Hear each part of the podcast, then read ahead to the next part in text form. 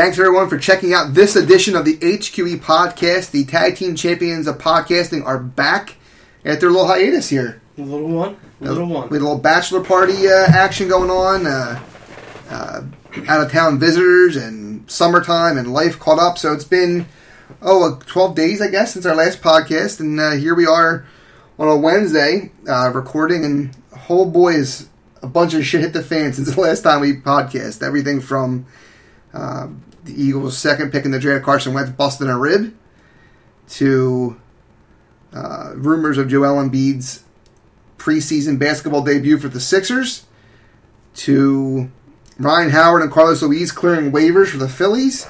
Not expected to be dealt though. Neither of them. Uh, apparently, Ruiz has got a couple people sniffing around, but nothing serious. And uh, the local talk radio scene in Philadelphia imploding.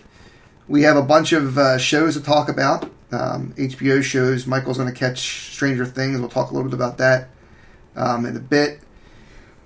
And then the professional wrestling world, which has been crazy. Pretty, uh, pretty in- insane. So there's a bunch of stuff to bring everybody up to speed with, but let's uh, let's not bury the lead. Let's start with with the football, the New York or New York, the Philadelphia football team. Look at that Freudian slip. Yeah, we were just talking about our uh, our relative who's a New York resident, and uh, my brain was on his Yeah, situation.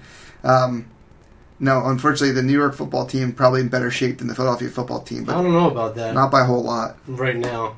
They They're uh, they're a fucking disgrace. their offensive line is putrid. I'm not even talking about Uh, with the they're kicker on the situation, field. They're they're a, they're an embarrassment to themselves and to the NFL. And they the NFL really. I mean, if if you know, I'm not going to get into it. Their kicker was, uh, you know, allegedly ac- accused. Not allegedly accused. He was accused right? of domestic violence, and the NFL suspended him for a week, which is not standard operating procedure. Well, for then I thought the National new Football standard League. was supposed to be six, games. games, it yeah. is. And the you know John Mara, who's the owner, what half part owner of the Giants, is supporting his guy, and you know the rest. If John Mara is supporting him, the rest of the organization is going to support him. It's just it's a disgrace. Fuck the Giants. Fuck that organization. I have no respect for him. It's bullshit. Is he getting the one week slap on the wrist, even though there's 20 alleged occasions of domestic violence against this dude, and the NFL their their zero tolerance policy, all that shit? Is he getting the benefit of the doubt because he's blessed with a certain skin tone? You think? he I think that's part of it, but I'll tell you what another part of it is. He's getting the benefit of the doubt because there's no video evidence. Well, I mean, what the fuck do you want there to be? I, I'm not. Well, I'm comparing this to Ray Rice debacle. Okay, and the reason, and which is it's so, it's such hypocrisy. It's ridiculous, but uh, Because the blowback at the Ray Rice was that there was zero tolerance and it was a six week minimum. Mhm. So explain to me how. and Ray Rice never convicted. By the way, Right. So, um, Oh, we did our homework. It's yeah, that's what they're saying about Josh Brown. They because they're, they're that's a guy that they signed in the offseason. yeah, they re-signed him. re-sign him right to uh, I think it was like a year or two, and um, Well, they have Cody Parkey. I think he's gonna be looking for work soon. well, they're a disgrace, dude, and it's just it's a mess. It does it's not a good look for the Giants nor the NFL, but honestly, there really isn't anything that's a good look for the NFL lately. So It, Um, it's really tough to to defend the league anymore. yeah, it's hard, and it sucks because I love the the on-field product. it's just repugnant. Mhm. I, I don't know that I'd give this latitude to anything else in my life. No, Anything else that I support, like I, like Target was given a hard time about same sex bathroom shit, and it irritated me to the point where I was like, I don't feel like fucking go to Target anymore. And I love Target. I'll go to Target ten over ten over Walmart any day of the week. But I mean, yeah, if you're just a piece of shit, I can't support you. Chick Fil A. Yeah, they, they make me sick too, though. I, I gotta The be fucking honest. food is. I know. I don't even care, man. It's like, you know, in a pinch. Is there anything better than the classic Chick Fil A sandwich? as No, yeah, number goes? four, Spa, spicy chicken spicy? deluxe, dude. Is You don't like the pickles, with though, pepper which is an jack. outrage. Yeah, my wife will eat them. The pickles makes the sandwich to me. See, that's ri- that is That's just ridiculous. What do you think about the old uh, Whopper burrito now? Yeah, the okay, Whopperito. That's, that's that's nonsense. You didn't see the Kotaku review of it? No, what did they say? they, he said if you like a Whopper, Snack you'll like this. taco? Yeah. The, it- essentially, it's just a Whopper and a tortilla shell, which according to them is a much better delivery mechanism than uh, this country is disgusting. Ugh. I mean, I don't like I don't like fast food to begin with, but we're we're reaching the the the, the, the apex of Yeah. just disgusting filth. So, where were we? Uh, back to the the boys in green. Yeah. So I go to the first preseason game, which was probably yes, you did. a bad sign for anybody who's an Eagles fan because I am legit the kiss of death when it comes to injuries. And uh, under the auspices of in a piss ass hot day, 100 degrees in the shade, and it was hot. Excellent seats though. Um the fiance's work gave them away. I guess uh, tough to to convince many people to want to go to a goddamn preseason game in late July. But uh, we went because I wanted to see Wentz play, and um, to, you know the Dennis Green, we are who they thought they were, is pretty apparent. Um, surprisingly, no, I guess not surprisingly, but semi surprisingly, the defense has played very well uh, in the first two preseason games. Um, a lot of takeaways. yeah, which is good. And you know, again, it's vanilla and it's preseason and et cetera, et cetera. But you want to see them play well, and they have. The offense has been anemic. Uh, lots of points off of turnovers, but not much else. Chase Daniel has been just bad. Pedestrian, I guess, is kind, but he's not played well. Um, and I got to see Carson Wentz play his first NFL, more or less, snaps. I mean, not official, but, you know, his first game and I got to watch him get planted late in the fourth quarter and crack a rib. So he has not been. He took a couple hard hits though. Yeah, yeah. It was that last one that got him, but yeah, he was that playing with fourth string offensive line when your offensive line's bad to begin with is a tough order. But uh, the kid's credit Young in there and threw the ball around. He just bad news bear. So he cracks a rib. He's not practiced um, fully since, and maybe out to the last preseason game uh, on, the, on the good side. So who knows what kind of action seeing at him. The thing that I find funny, and it's almost, well, I guess it's because we're so defeatist in this town to begin with, but we don't learn from anything. So we know how meaningless preseason is. If nothing else, last year should have taught us that, and should be a lesson that sticks in everybody's mind. But the overreactions have begun. Uh, I argued with some guy on Twitter and Andrew Porter today that the guy's already making the, the statement that Paxton Lynch is going to be better than Carson Wentz. And I said, based off of what? Look how he's looked in the preseason. Wentz can't get on the field. And I said, look how he looked in the what? In the preseason. I said, exactly. Come see me in Theater 3, and we'll see who's the better quarterback.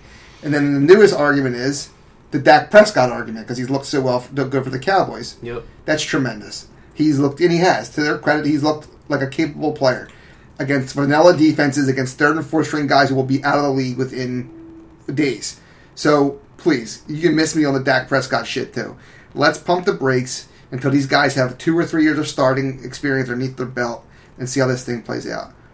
Lynch, in my opinion, has the best opportunity to have a successful career early because of the team he was drafted into. It's not such a bad gig getting drafted into the defending Super Bowl champions, firstly. Second of all, there's not fuck all in front of him. Who's he going to beat out? Mark Sanchez, Right. who apparently may not make the team at this point. Uh, Which, by the way, if he doesn't make the team, the Eagles get no compensation for that trade. If the, con- it's a conditional pick, and if he gets cut, they get nothing. It's a bad contract, and it's not guaranteed, so there's a shot that the Sanchez gets cut loose. He's already they've already moved Paxton Lynch up to number two in the depth charts, and he's playing himself into a role for that squad. yeah, but Simeon can't get on the field. No, He's hurt. You know, and what I'll say about here's the thing: people who have listened to this show since last year will know that how I feel about the preseason. It's completely meaningless. Um, both if you look bad and, and if you look good, um, it doesn't really matter. But here's what I'll say about the Prescott stuff. If I'm a Cowboys fan and I'm at a bar and I'm going to talk shit, this is what I would pull out of my ass to talk about Prescott he's dominating competition at the lower levels, right? I mean, it's not, what what people Cowboys fans getting excited about Prescott is no di- well, it's a little different, but I'll explain in a second. Than people getting excited, than people in this town getting excited about Ben Simmons playing in the summer league.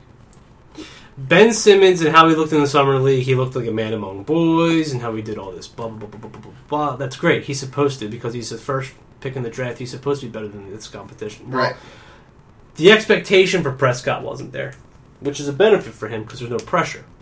But he's looked tremendous against competition that essentially is low rung, I guess. For you know, The analogy is not so apt because Ben Simmons is actually looking good against guys who are NBA players.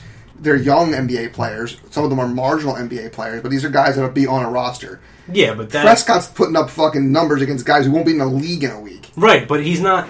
The point I'm trying to make, for, right? But these guys, he's not. These guys aren't NBA players. I mean, Well, they're, they'll be on teams. They're not And- superstars, right? but, he's not. He's not playing against guys who won't be in the NBA. He's playing No, against but- guys who are in the league with him. right, but Some of them other first round pick rookies he's playing against.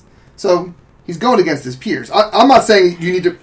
None of it means that fuck all. What I'm, the point I'm trying to make is this, and I don't even I, I don't necessarily believe this because I don't preseason is meaningless. All I'm saying is is that he's a guy who has looked, who's put up insane numbers. You look great. against lackluster competition. A guy, if he is a starter, right in the NFL, and that's a big if. Mm-hmm. He's do. That's how a starter in the NFL should look, playing against people Yeah. who are never going to make an NFL roster. Is my is the point that I'm trying to make. So But even so, that's as a Cowboys fan, I I caution weeks- Cowboys fans. Yeah, you, you take you can take solace, but in, look in at the end, it look at what nothing. Sam Bradford did against starting players against Green Bay last year. And this town went ballistic. right, but it wasn't that. It wasn't those numbers.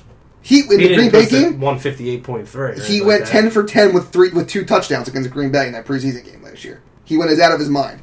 In his only game he played more than a few snaps, he went nuts. And people in this town got all on board. They're all excited for Bradford. And then the regular season started. What did he do?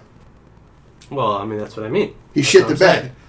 So, So- and you're listen, chances are you're going you're going to see Dak Prescott this year, Well, there's no shot Romo stays healthy. right? year, That's what I so- mean.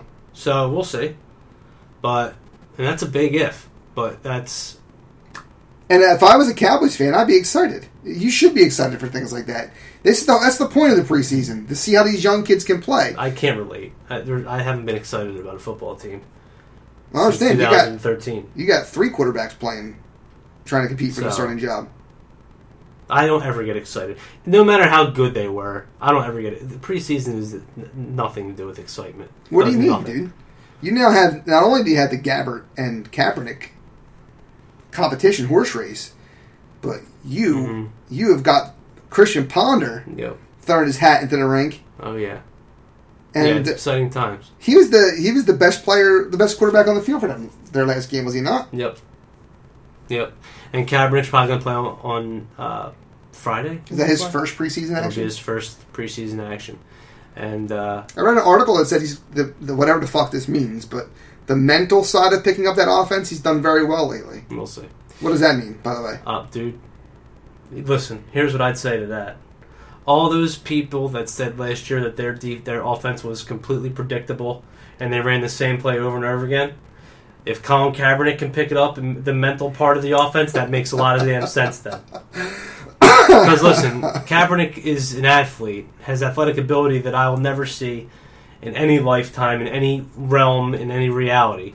But he's not a guy who I would think that has all his, you know, his brains in, in necessarily in the right place. So If you had to pick who who are you starting of the three of them? um, I'm starting Kaepernick. Yeah, you Yeah, think I he's mean- the most talented of the three? Yeah, and I think that he's twelve million dollars. You're paying him twelve million. Is So I think even if you're not going to do anything this year, you have you legit have not. There's nothing to lose. So you you play Kaepernick. is he going to? Is he a guy you'd hitch your franchise to long term? No. So you just play him on a year and then see what Mhm. you can do.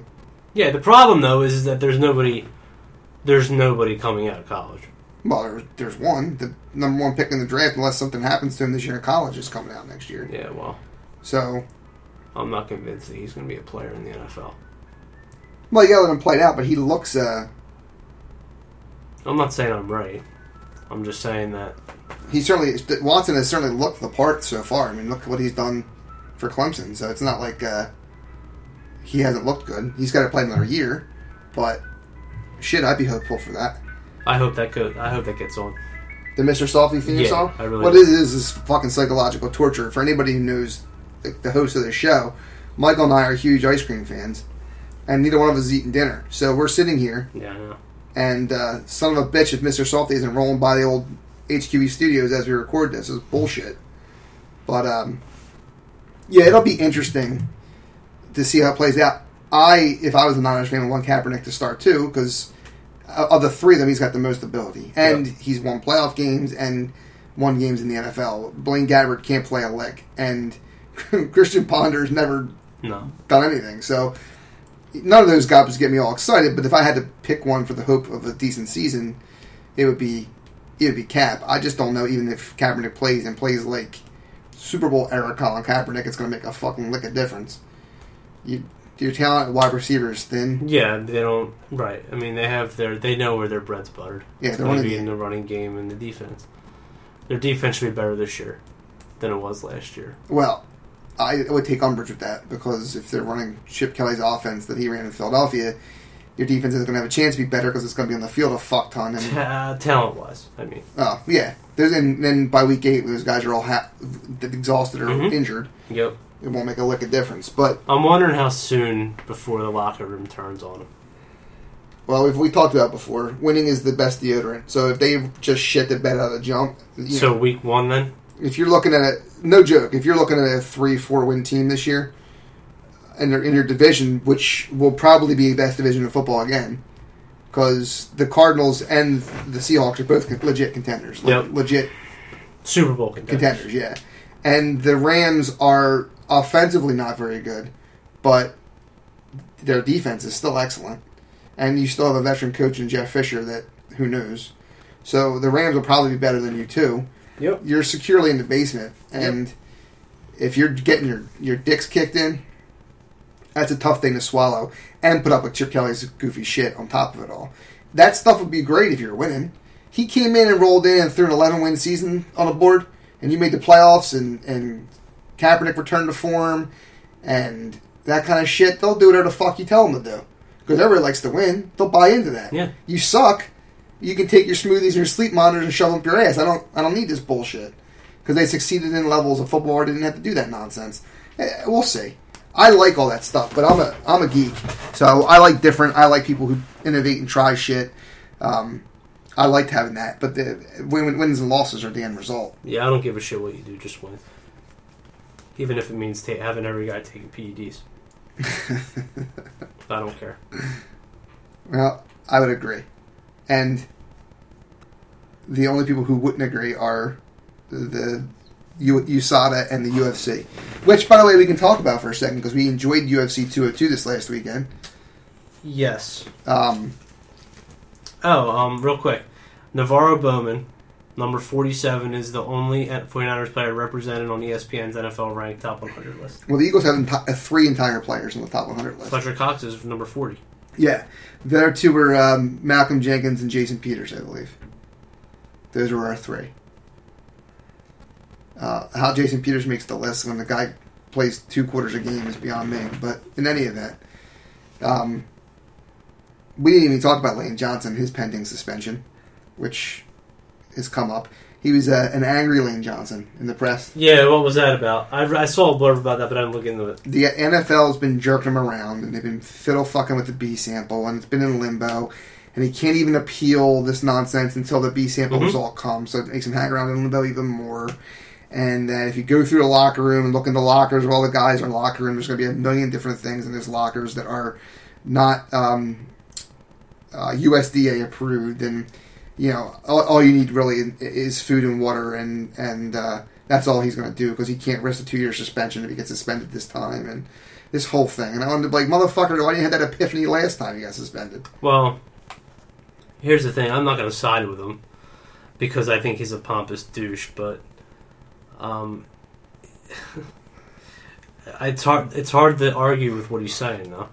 Honestly, I mean, the whole thing is ridiculous.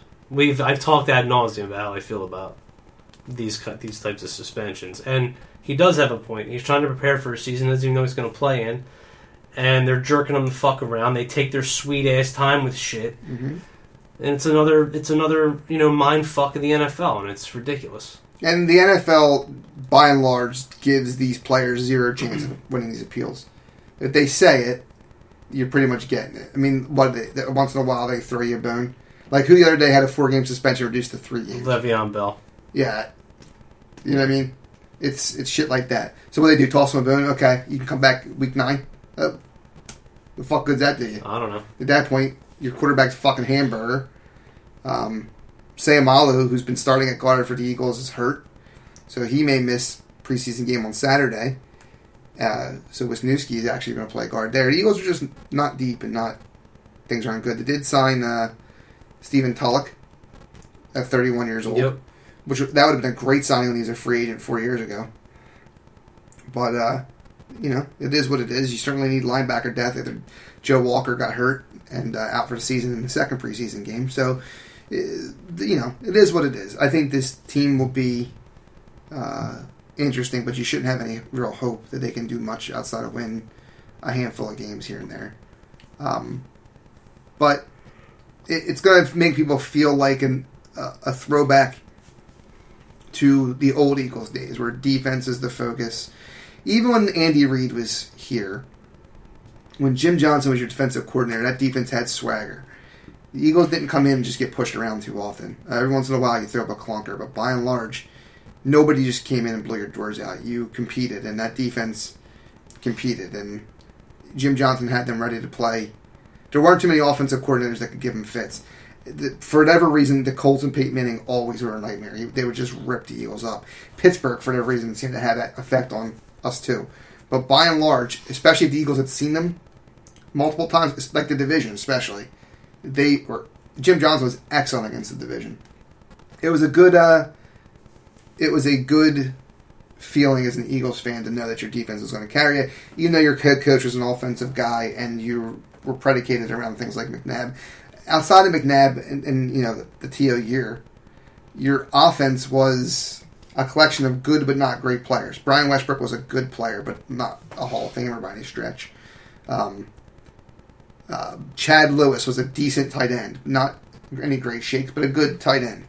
Uh, you had Pinkston, who was mediocre, and James Thrash, who was mediocre, and Freddie Mitchell, who was probably less than mediocre, and you know you had that collection of, of guys running in and out of that team. Your offensive line was always very good, and Deuce Staley was a good running back, and you had things like that, but nothing that was ever like the triplets. You didn't have you know Aikman, Irvin, and Right. and uh, Smith. You had McNabb, Westbrook, and Pinkston. I mean, you know, it, it kind of was that. But on the other side of the ball, think about what they had in that secondary. You transitioned from uh, uh, Bobby Taylor and oh Vincent. no, Troy Vincent came in. Yeah, and by and Troy Vincent, and to Lito Sheppard and Sheldon Brown. That's four really good quarterbacks over the course of I don't know a dozen years. That was some stability back there. You rolled in Brian Dawkins, who was the anchor of your defense for the better part of a decade. You always had a good safety playing next to him. Never anybody great, but you you know like Michael Lewis and such in his prime. They were Quintin Mikell. Those guys could play. They weren't the best, but they could play. Your defensive line always had a stud or two on it. From Fletcher Cox now, and Andy Reid drafted him, to Corey Simon, um, you know, Hugh Douglas for a long time. You had guys that could just legit go out there and play some football. Your linebacker coordinator Reed was always subpar because he didn't value the position. But even then, Trotter was a decent player for a while. I won't talk about Levon Kirkland, who I hope rots in hell. But it, it, it's that tradition. You feel like you're getting a little bit back to that. And it's a good thing because Jim Schwartz will probably be your head coach in a year and a half. Um, but it's certainly interesting times if you're an Eagles fan. It was also interesting times if you're a fan of the Ultimate Fighting Championship and we both like it. Um, more peripheral than some of the hardcore fans, you and I, Right. but we both enjoy it. Um, and this week that just passed was Conor McGregor versus Nate Diaz too, and it was actually a, a really fun UFC card because there's no long fights. Um, it didn't get done three o'clock in the goddamn morning, which is the biggest problem that you have with them. You had some really good action on the card. Rumble, I mean that knockout, he just uh, dusted him. Um, and then the main event lived up to the billing. That one went the distance. You got five rounds. You this first nine minutes of the ten, first ten were Conor McGregor just beating the living shit out of Nate Diaz, both pummeling his face and kicking his leg, and taking his time, just piece by piece dismantling the man. That eventually Nate Diaz had enough. Brought a little bit of heat back at the end of the second round to McGregor, and McGregor was out. He was gassed. He had nothing left. Spent the better part of the next three rounds running, trying not to get knocked the hell out, and throwing the occasional counter punch or combination to Diaz. The nearest analogy I can give is if you're a boxing fan, when a boxer gets a big lead and just does enough to stay busy to, to look Yeah. like he's in the fight still. Um, that kind of shit. But it was a split decision. Two judges had it for McGregor and one on a draw. Um, I would err on the side that I don't have a problem with McGregor winning because I think he did the more impactful thing in the fight. Though, you know, he spent the majority of the second half of that fight running. He also was the only one that did anything significant from a damage perspective. I mean, you just look at Nate Diaz's face after that fight and who won the fight. He just he does he always looks like hamburger, but Right. fuck man, he looked like someone hit him in a car. Um, and then I guess the most disgusting thing of the whole thing is it's going to be overshadowed with this nonsensical vape shit. Well, I'm I'm waiting to see the fallout with that because it was a story yesterday, and it really wasn't. I haven't I didn't hear haven't heard a peep since, so I'm not sure. They're investigating apparently, so we'll see. The story is, for those who don't know, is after the fight, when he was being talked to, he was vaping from a pen, and it had cannabis oil in it. Yeah, cannabinoid, whatever however you say it, CBD. he uses to help with recovery and pain and things like that. There's no THC in it apparently, so it doesn't have the uh, mind altering effect that straight marijuana would have. At least, uh, fuck if I know. I'm not Yeah, into the scene. I don't know the science. That's the caveat that I was given. But my understanding is it's against. Uh, it's on. It's on the ban list from Of course it is. the, the UFC. So they, if they had got him outside of the fight, if he had done it the next day when he was no longer in fight, it probably wouldn't have mattered. But on the night of the fight, it wound up being a big deal. Um, this fight was notable because the spectacle leading up to it was McGregor showing up a half hour late to the press conference, Diaz walking out in the press conference, McGregor throwing mildly racist slurs towards Diaz's team, which then in turn started a water bottle throwing incident. They they really have done everything they can to make themselves into the WWE. yeah it's pro wrestling Yeah. with uh, less fixed outcomes. Let's put it that way. I don't think. I think it's going to go down as one of the greatest MMA fights ever. That I- fight was. Did you not enjoy it? It was unbelievable. Yeah, it was Like, worth the words, word, yeah, words don't even describe how incredible that that scene was. That those twenty five minutes are some of the most compelling sports television I've ever seen. Um, so They- I thought it was good. They are supposedly going to have the, the the rubber match, the trilogy. This time at 155. McGregor's fought him twice at 170. I don't think Diaz comes down. He said he would. He did say he would. hmm He said the man fought me twice at 170. I want the trilogy. I'll honor what I said. I'll fight him at 155. It won't make a difference. McGregor's not big enough to fight with a guy like Diaz. He just, even if he cuts the weight down to 155, which is still 10 pounds over his weight class he's the champion in, which means he's not going to defend his belt again, he still isn't going to be able to knock out Diaz, even if Diaz drops to 155. Diaz might lose a little off his fastball power wise, But Diaz wasn't knocking motherfuckers out before. He, I mean, he can, but you know, he he choked McGregor out the first time they fought. Yep. Um, so he's not like McGregor's going to be more powerful at 155, and it's not like Diaz is going to be have less of a chin or be weaker there. As far as I'm concerned, if you're McGregor, you do other shit before you get back to this fight because you wait him out. Because right now, I don't see much. It doesn't. It's not smart to me to, to take this fight. You proved that you could hang with him. You proved that you could that you could fight with him. He's just not big enough to fight a guy like Diaz. The height, the size. It's just. It's not right. I mean, legitimately, Brock Lesnar was acting like an asshole when he called out McGregor, but it's the same thing. McGregor is a much better fighter than Brock Lesnar could be, but he's not going to be able to hurt Lesnar. Brock Lesnar would kill him. Yeah, he would legit. If he caught him once, it, the fight's over. It's that kind of shit. It's not as drastic. He doesn't even need to catch him though. That's the thing. Lesnar would just pick him up, slam him, and smother him the whole time. What the hell's McGregor gonna do? Nothing. It's he'd be like a little kid. It was like the when they showed him sparring with the guy that played the Mountain in Game of Thrones. Right. He was just like a gnat running around Yeah. whacking on him, but the guy was like shrugging him off, like the fuck are you doing? um, so I don't know. He, I think he's better served staying down in his weight class and defending that belt, or relinquishing it and going up to the next weight class and fighting there for a while. But I think he needs to stay at a 170 though. oh yeah, no, no. I don't think One he should fifty five fight is the cap. Yeah. I mean, I understand he probably walks around at 165, 170 when he's not training, but that's these guys are cutting to get to 160, 170. I mean, you know, Nate Diaz probably walks around the buck 90. Eh, That's a much bigger person than a guy who's walking around at 165. So he's fighting a Dos Anjos or somebody back down to that weight class is probably better for him than, than what's going on there. But it was something I was glad to get to watch. You intrigued with how much the UFC is uh, promoting CM Punk? Yeah, I didn't catch uh, the Evolution of Punk episode two on Monday. Um, somebody on my uh, Facebook news feed posted the episode, so I have to check that out.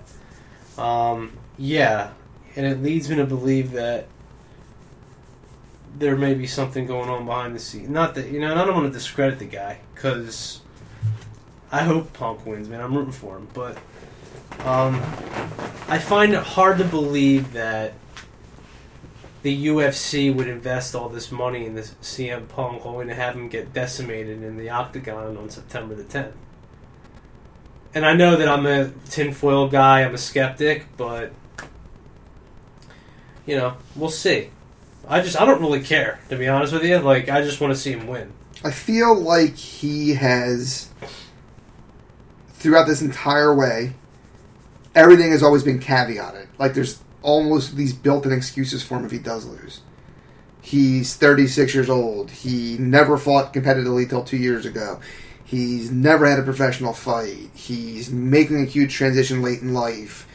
He's passionate and tough and strong, but he's going against youth and experience and all these things. Instead of what if you normally were booking something like this, and I use wrestling terms, but it would be the inevitability of this guy.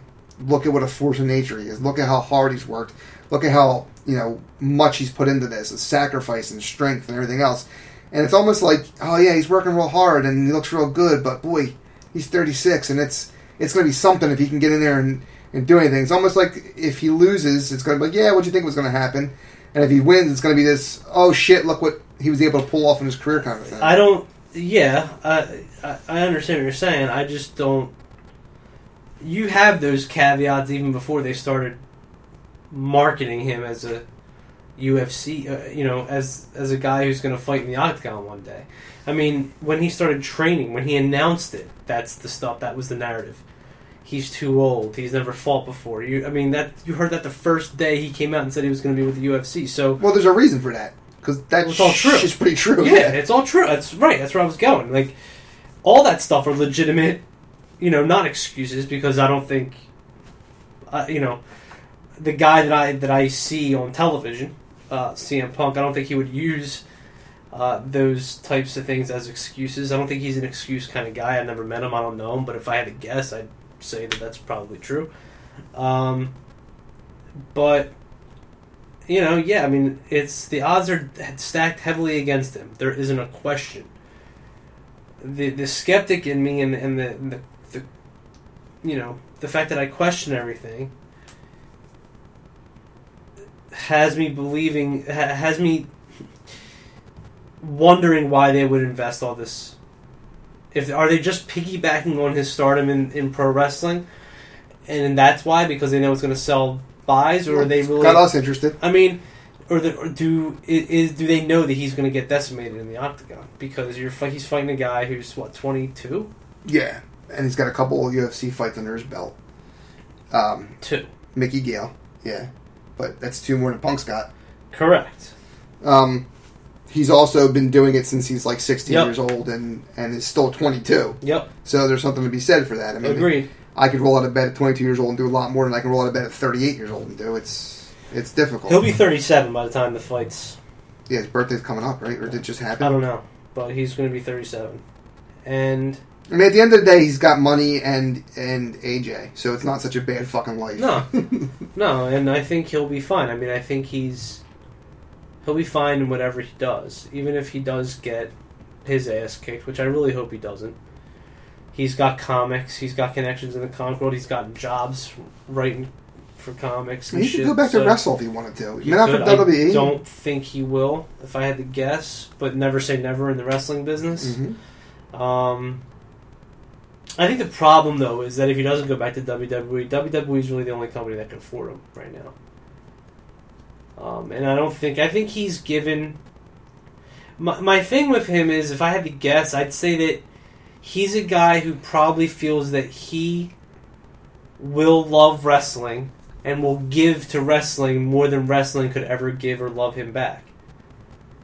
Yeah, maybe it's because he can't get it out of wrestling. Like, what does he want back from wrestling? Money he's gotten, fame Yeah. he's gotten, Mhm. fandom he's gotten. respect. I don't think he ever felt like he was respected. Well- and honestly, I would argue, I would argue with him on that. He was working for a company that wasn't going to because they didn't make him. How That's how they are. I mean, they he was the big, he was bigger, he was bigger than Daniel Bryan was. He was a bigger draw than Daniel Bryan. agreed. He still is, and I love Daniel Bryan. That's not slighting him in the least. It's just And outside of John Cena, over the last ten to twelve years, no one has drawn more money than I CM Punk. And it, I think maybe now, AJ Styles may be uh, maybe approaching that, but he's not not yet. AJ Styles has to do it for as long as Punk did. You know, and that's how do you not? I, I don't understand. the harder part about Punk that, to support him in the situation is he's such an abrasive prick. I get that. It's hard to it's I- hard to root not hard to root for him because I enjoy him, but it's hard to be sympathetic towards him because he's such a dickhead. But here's the thing, though. Like, see, and you and I have kind of argued with each other about this too, because I see his abrasiveness and his, um, his not aggressiveness, but he is kind. He can be aggressive to fans, Mm-hmm. Uh, not in a physical way, but um, I see that though, and I'm like, you know what? I get that. That is completely justified to deal with what this guy has had to deal with in his. Uh, and I don't, and I can't really speak that much on his pre WWE career. Yeah, I've seen a few matches. I know that he was with ROH. I know that he wrestled for other promotions besides them. Um, as far as I could tell, ROH respected him, and they, they gave they gave him their title, and they you know he was their their top guy for a while. But he never got that. Yes, the argument is, oh, but Mike, you know, he held the WWE title for four hundred and some days. Yes, he did. That is correct. He never made. He was never. He never. He. he they refused for two or three years to put him. And I don't even remember if he ever. I know he never main evented a WrestleMania, which to me was is is criminal. They gave him the Undertaker match once. Yeah, a match that he did he say he didn't want that match or he I don't know, but he wrestled his ass off, and he and he sold it great going into it too. am I a super mark to think that he should have been the one to break the streak? Well, Is that like a marky thing? it Do I sound like a mark when I say that? Here's the hard part about that streak thing. the only if person, you're going to decide to break it, Right. Let me let me the preface it only with that. person that should have been allowed to make that decision was the Undertaker. Correct. Agreed. Because if at the time the Undertaker looked at it and goes, "I'm not ready to go anywhere," then you don't. then you don't break Then it. you don't break it. But if he Agreed. knew that he he was on his farewell deal, then yeah, you much it would have been much better. So the here thing with the, that Lesnar is this: he doesn't need that cachet. What they do with Lesnar, they didn't need to have him break the streak to have Lesnar do what he does. Lesnar can legitimately come out and beat the shit out of everybody because he was UFC champion, and they they like to make their UFC guys look strong. yeah, You don't need him to be the guy that ended the Undertaker streak. It did nothing. Didn't elevate Lesnar any more than what he already was. I have a question, and I don't. I don't mean to move away from Punk. Actually, you know what? Well, I'll save the question because I don't think uh, are we. We're not done on Punk, are we? No, I um. But yeah, that's the thing. Like, I want to. I like the fact that he's got that chip on his shoulder. I always respected that about him. I always thought that well, this guy deserved more. He, you know, he should have got more from WWE. Um, and I didn't think, you know, first of all, that title's fucking atrocious. I don't think anybody deserves it to be seen with that piece of shit title. That that spinner. What's up? What's up?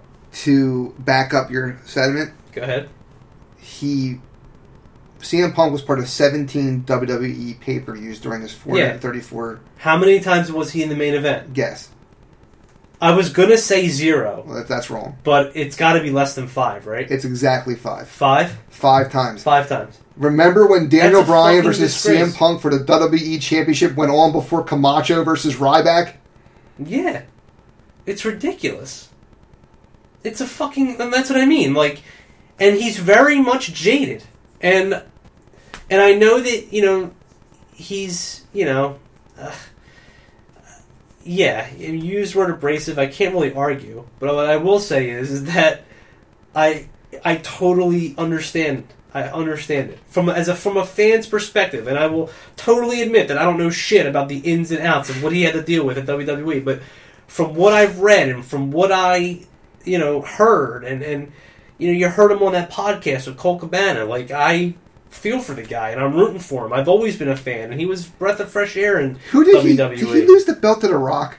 He did at the Royal Rumble. Yeah, that's even. I mean, that's even a sort of a slight. Yep. I get what they were doing; they were transitioning it out or whatever. Mhm. But fuck, even that. And I love The Rock. Don't get me wrong, So do I. but he's a part-time dude. Mhm. He didn't need to put the belt on him. Yeah. And have that be the guy that beat CM Punk. The guy that beat CM Punk again. You spent 434 days with him as your champion. That should have elevated that that person to Mhm.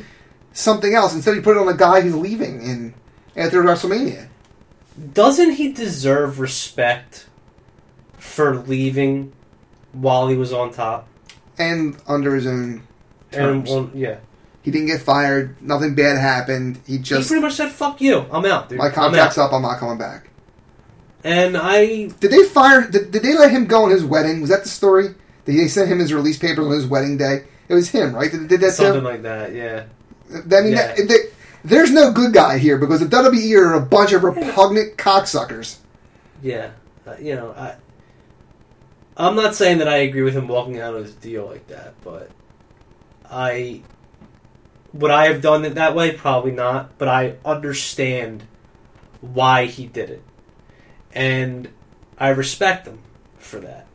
And that's and that upon and, and, you know, added on with the fact that he was the best thing that happened to the WWE as, as a fan of WWE for me over the last decade.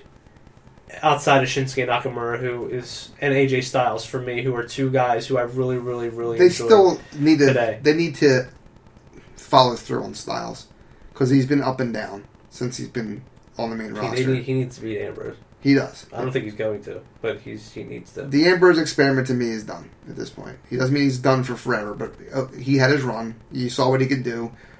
Admittedly, I don't think he's ready. So you let him chase for a while and build some of his shit back up, find himself because that's half the issue.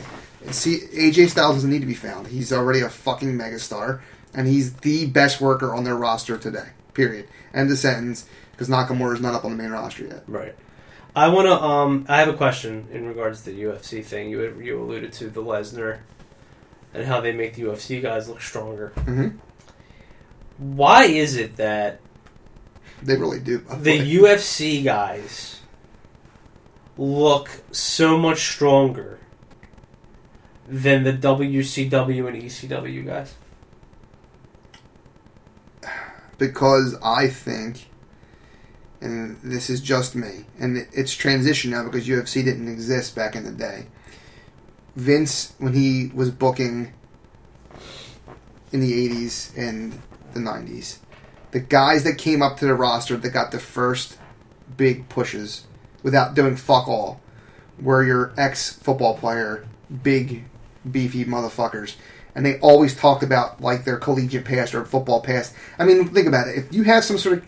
He's always been so envious of real athletes, of real stars, that he'll do whatever he can to get that.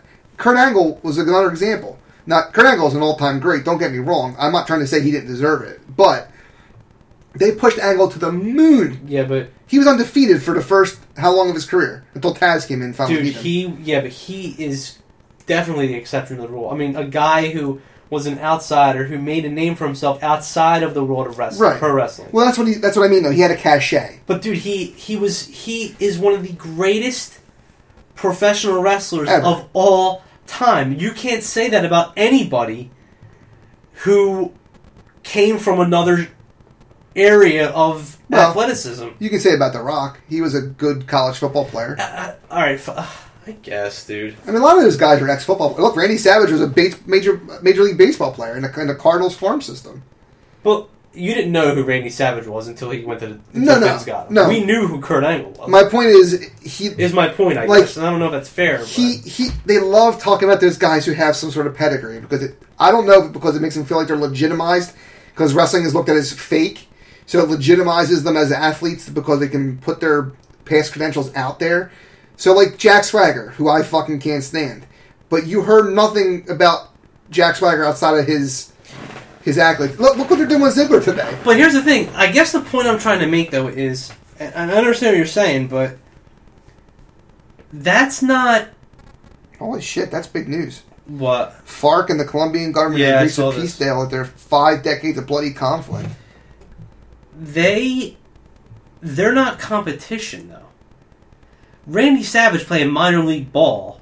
I don't think he looks at the UFC as competition either. To be honest, he's working. They've said that publicly. what they're not competition. That's bullshit because they don't. They don't decide that. Well, I think they share from the same fan base. They do. They're pulling from the same people. They don't. But they don't make that. They can't. You don't make that call. Vince, Stephanie, and Triple H don't get to make that call. Yeah, Vince's thing is that they're selling a different product. He's not selling combat sport. He's selling sports entertainment. Well, I hate to break to them, but But like, look at what they're doing with Ziggler now. is There's- the UFC selling sports entertainment? Yeah, look no further than the McGregor Diaz press conference. Exactly. look at what they're doing with Ziggler. They're trying to push him to make him relevant in the mix for SmackDown for the championship picture. And the way that you're pushing it is not to talk about his past accolades, though he says it occasionally in promos that he's an ex champion or whatever. They keep talking about his Kent State wrestling abil- ability, winningest wrestler of all time at Kent State. What did you did in collegiate wrestling has a hundred percent zero bearing on being a professional wrestler. You do none of the same shit at all. I think it's is it more of a I think it's more just talking about their athleticism. You alluded to it earlier. He's, they're the fact legitimizing that- their athletic Sure. ability. and Because being a pro wrestler isn't legitimate enough to them. Which, Which- to me is a fucking outrage. It is an outrage. It's just total ignorance. People who have no clue talk talk with that nonsense that comes out of their mouth. It's You, you know they don't play up though. It's weird because I guess maybe he's already such a big star. It doesn't matter. They don't play up too much Nakamura's MMA background. no. They don't. You don't hear much about it. They don't really get much. In, he was almost like they didn't need to give you a backstory. He just came and he was Nakamura, and Mhm. it was like, well, we don't even explain this to you. Here he is. He's a superstar. The guy's a superstar. But That also happened Saturday before the NXT pay per view. I mean, before the, so the UFC, UFC, the NXT. Yeah. Yep. another great card. It was. It was better than SummerSlam. Well, that, again, that's consistently happening. So Yeah. why they let them do those things next to each other is awful because NXT keeps setting bars that the main roster can't. The main the main problem that you have with the main roster, outside of lack of direction, is the length of their shows. It was five hours long. hmm It, it was exhausting, and it was not five good hours. Uh, six hours, I think, if you count the pre-show, right? Seven to eleven is what four? Yeah, and the pre-show is five. two hours. That was two hours of Pre-show, pre-show. I believe, was six, uh, Oh. five to seven, right? Good fucking lord! I know- could be wrong, but I want to say it was. Six, I know they had more than one match on the pre-show. Mhm. I know they had a couple things that they added. There was like three matches, wasn't it? It was. Didn't Sheamus and Cesaro fight their match on the pre-show? Yeah, and Cesaro was pissed off about that. Oh, he was. Yeah, he doesn't like the best of seven series. Doesn't like that he wasn't on the main card for SummerSlam, and he wasn't on Raw this week because Sheamus is filming a movie. Yeah, I don't like the best of seven series either. I. Sheamus, isn't. Sheamus doesn't do anything for me, so I, it's bad. And I, and I like Cesaro a lot, but I gotta at this point feel like it's not going to happen for him. Are they getting the Vince McMahon trophy for winning the best of seven series? Like what? They're going to get the cure from insomnia trophy because I wasn't a fan when Booker T and Chris Benoit did it either in WCW. That Chris Benoit does not exist in WWE world anymore. But uh, well, he exists. I saw him in the Royal Rumble in person. he didn't. It's a I know. not it's not part of reality anymore. Speaking of Chris, is how when we, we've kind of gone backwards on our format, but that's okay. Who cares? How great has Chris Jericho been? Fantastic, dude. Him and Kevin Owens have been fantastic. Is it sad to It's you? appointment TV. Like it's sad to me that they're they're hastening their breakup already Yeah. because they already got into the their, who's going to be world mm-hmm. champion conversation. Because of course they're both in the finals for. No, they're not. Jericho lost. To Roman Reigns. Oh, that's right. So does he help Owens or does he hurt Owens? That's what's going to wind up being what happens. But they should legit be a, ta- a tandem for a while because they're just.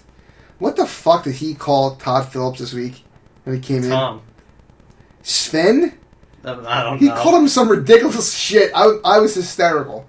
Dude, They're gold. they are gold. It's just, it's very, very entertaining. It's appointment TV. You know, They mid carded or upper mid carded the Universal Championship match, debuted an abortion of a championship belt, the Eve Marie mm-hmm. Universal Championship. yeah. Uh, they put the strap on Finn Balor. Congratulations to him. God, I love the guy. Yep. And he was promptly put on the shelf because they can't get out of their own fucking way. Uh, Lance Storm said it best. Agreed. When you have a move set and you hurt yourself doing one of your moves, that's on you. You're- well, you're putting, it's a move that yourself puts at risk. yourself at risk and you hurt yourself. right. so it's your own problem. Yep. When you have a move that keeps hurting other people, that's a different problem. Well, it's putting other people at risk, is what his point was. and it, it and it's hurting. that move needs to go away. he can he should never be allowed to do the buckle bomb ever again. I mean, they I They tweeted I tweeted about this earlier, They banned pile drivers because of what happened to Stone Cold. They which need, I think is dumb. Oh, Because what Owen Hart gave him was not a pile driver. It was a reverse pile driver. And it wasn't even a tombstone pile driver, it was a reverse pile driver. and Austin couldn't brace himself for the impact, and, and he didn't land on Owen's legs. He landed actually on the mat. Owen fucked him up. But I I get it. Okay, so you ban the move because you don't want to take anybody landing on their neck. All right, cool. Well, Mhm. guess what? This got to go too because I love Rollins. Don't get me wrong, he's phenomenal. But that move is just—it's not worth it. Is it really that important to your move set to keep doing that dumb shit? It was one thing when Kevin Nash did the jackknife powerbomb. The Big Show didn't get himself up correctly and landed on his head funny, and it looked like Yep, bad. it looked bad. And they did the fake ban of the jackknife powerbomb, even though that, that move has been done a million times to everybody else. It was legit because Kevin Nash wasn't strong enough to cover the fact that the Big Show couldn't do a sit up into a powerbomb. And, you know, it's, the guy was 400 fucking pounds at the time, so you get it. But, um, or I'm sorry, 500 pounds, according to Hulk Hogan. That's right. Um, I get the faux banning of a move like that because it makes good gimmick sense and No. storyline stuff. This legit needs to get banned because no bueno. It's just not worth losing the talent. And now look, you had who knows. I felt like that injury fucked their entire booking up of, of Raw. You could tell. I mean, it was like a It was a destroyed mess on Monday, Yeah. on Monday night. No question about it was it. Was fire drill time.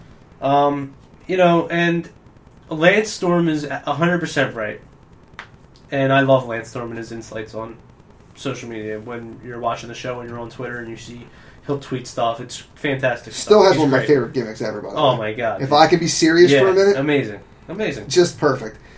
Uh, Um, but Bret Hart, and listen, I respect Bret Hart, but I feel like Bret Hart's one of those guys who's the big, the biggest Bret Hart mark is Bret Hart. Absolutely. Um, no bigger Bret Hart fan. right. Uh, I think he's a little.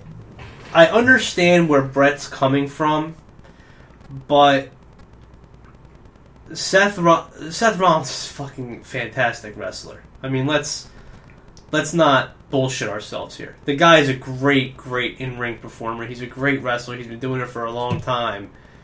Um, but I want to see Seth Rollins wrestle Finn Balor. I'm to see F- Sting wrestle maybe one last time. I'm not to be able to do that now. I can't see Sting wrestle again because of some stupid fucking move that it's not. It's very, dude. I cringe. It's so weird how when I watch wrestling now that like, you know that fucking that, that insane spot in the women's championship match with the razor's edge on the turnbuckle. I cringed at that. It's like my niece was watching with me and she's like looking at me like I'm crazy because I'm like, like I'm making those noises. I made that. I did that with the buckle bomb. I did that. She was gonna do that move, take that move with a bad back. She was already hurt going into that match. Dude, she almost broke her neck, bro. She almost she almost broke her neck on that on that move. And like And so it's amazing that she's not actually more hurt than she is. suicide dives. That's I gotta stop, too. They that's a move that should be completely banned. And the guys are, are there are big dudes doing that Doing shit now that. too. It's ridiculous. Um so yeah. Like I Roman love- Reigns does it, and I he's athletic as fuck, but that makes me like my heart goes in my throat because Dude, the whole the Big E spear is the worst. oh, I, and he lands with a fucking splat every Mhm. time he does it. Yep. I used to hate when Daniel Bryan did, would do it, and he would run into that barricade every time he would do that dive to the rope. Yep. So the suicide dive and the buckle bomb, I believe, are two moves that we should that I would be completely happy with. Would you lose anything? Again. No, I don't think so. I don't. Agreed. You wouldn't even notice they were gone. Let's be honest. I don't So. think so. Um, and it's a shame because it's unnecessary. Not all was bad in Raw though. Uh, you did get the debut of Bayley. Yes, which was probably the high point. That was a great feel good moment.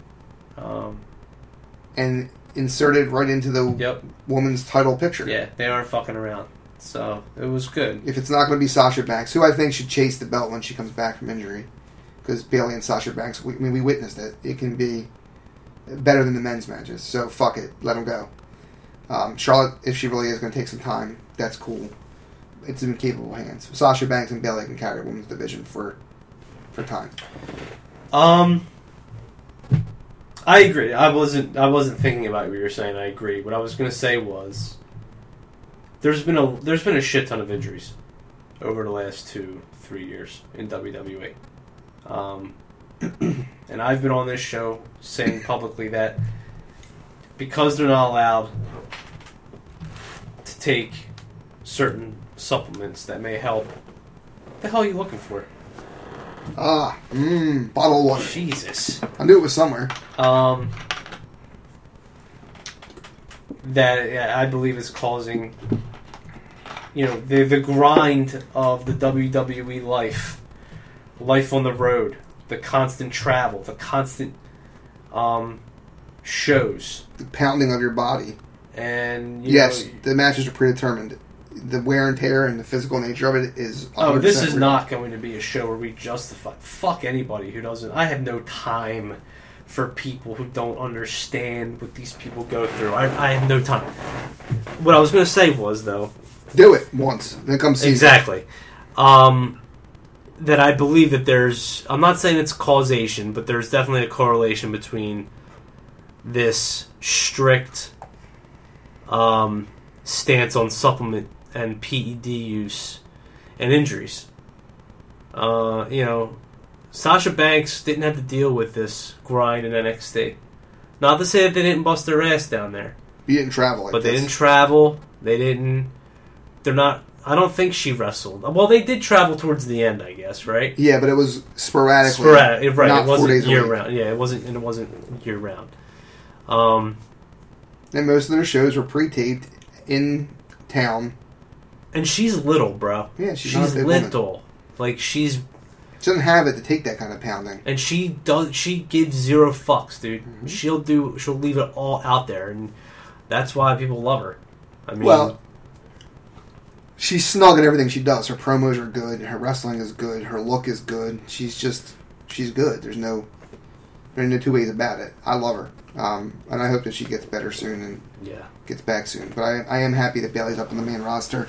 They gave her the send off in NXT against Asuka on Saturday. Um, and you can't do anything but feel good. Could she ever be a heel? Is she one of those people that just doesn't work as a heel? Right. I I was always under the impression that she would never, she would never be a heel. Ha- Even if you. The funny thing is, if you take her out of the ring persona and look at her as a person, there's a story to Bayley that you could spin into making her a heel. The overlooked thing. All of her friends got called up and she was left at NXT. She's the girl next door, even though there's a bit of an edge to her. Like, if you actually listen to her Oh, talk yeah. and stuff, she's not the goofy. Like, they always say the best wrestlers are the ones whose personalities are turned to 11. I would venture to say that that's not really her personality. She's playing a character and she's very good at it, but she's not the goofy girl next door. She's a legit badass motherfucker. Like she's good, and she legit has a chip if she wants to. Mhm. They could play that if they really wanted to play it. I just don't know that you ever give up on this character because it's such a it fits so good. I mean, if you if you turn, it would have to be something like this version of Bayley is the red and yellow version of Hulk Hogan. Yeah, Like, it, ha- it would have to be- that epic. And it would have to be a slow. I mean, Yeah. you can't do it quick. She'd have to be a face for a long time before you even play around with trying to think to do that. A women's wrestling's faction that's not called PMS would probably be fucking epic in today's wrestling world. They have enough good women's wrestlers that a, a stable of women and not the three women horseshit PCB. Yeah. You know that Teen insert Yeah. dumb stupid term here. like the female Four Horsemen or the female NWO, but their own incarnation. A legit stable that just fucks shit up, and there's not 13 other stables that fuck around with them, would be fun. right. You can have a lot of good, you know, a lot of fun with that. And having a Bayley turn to join a heel female stable probably be a lot of fun too. I'd rather see right now. I think she needs to run with the title. They need to establish her as who she is Yeah. before you do anything. I mean, there's, you turn her now. She, she's not going to beat Charlotte Backlash if she fights her. Depends on if Charlotte's leaving. Yeah, that's true. I don't think Charlotte was supposed to win the belt back, truthfully. Right. So Well, I She- think that the, from what I'm hearing, the original plan was the original plan to have Sasha win at SummerSlam. Did I read that right? The, that was the only line that changed.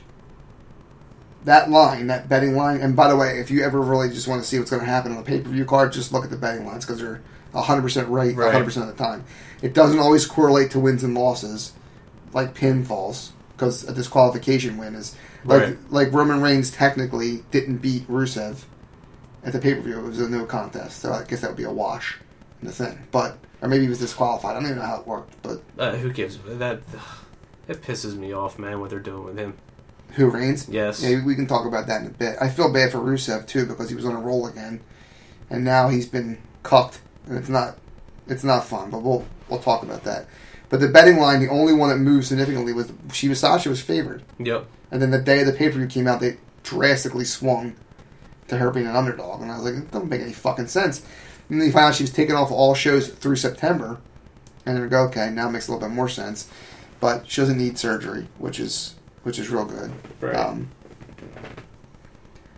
the Roman Reigns, uh, well, Hope Solo has been suspended for six months For doing what? for her comments after the Olympics.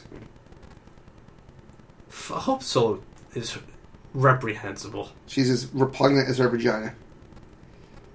And if you've seen it, you know exactly what I'm talking about. Um, yeah, after her, we played cowards comments, and the team was all bent out of shape about it. I guess they've had enough of uh, Hope Solo's bullshit. She's re- she's repugnant. She's a physically abusive bitch too, Ew. She's foul. and she she married a Seahawk, so fuck her twice, right? Well, he was a Seahawk. He played for Tampa Bay too.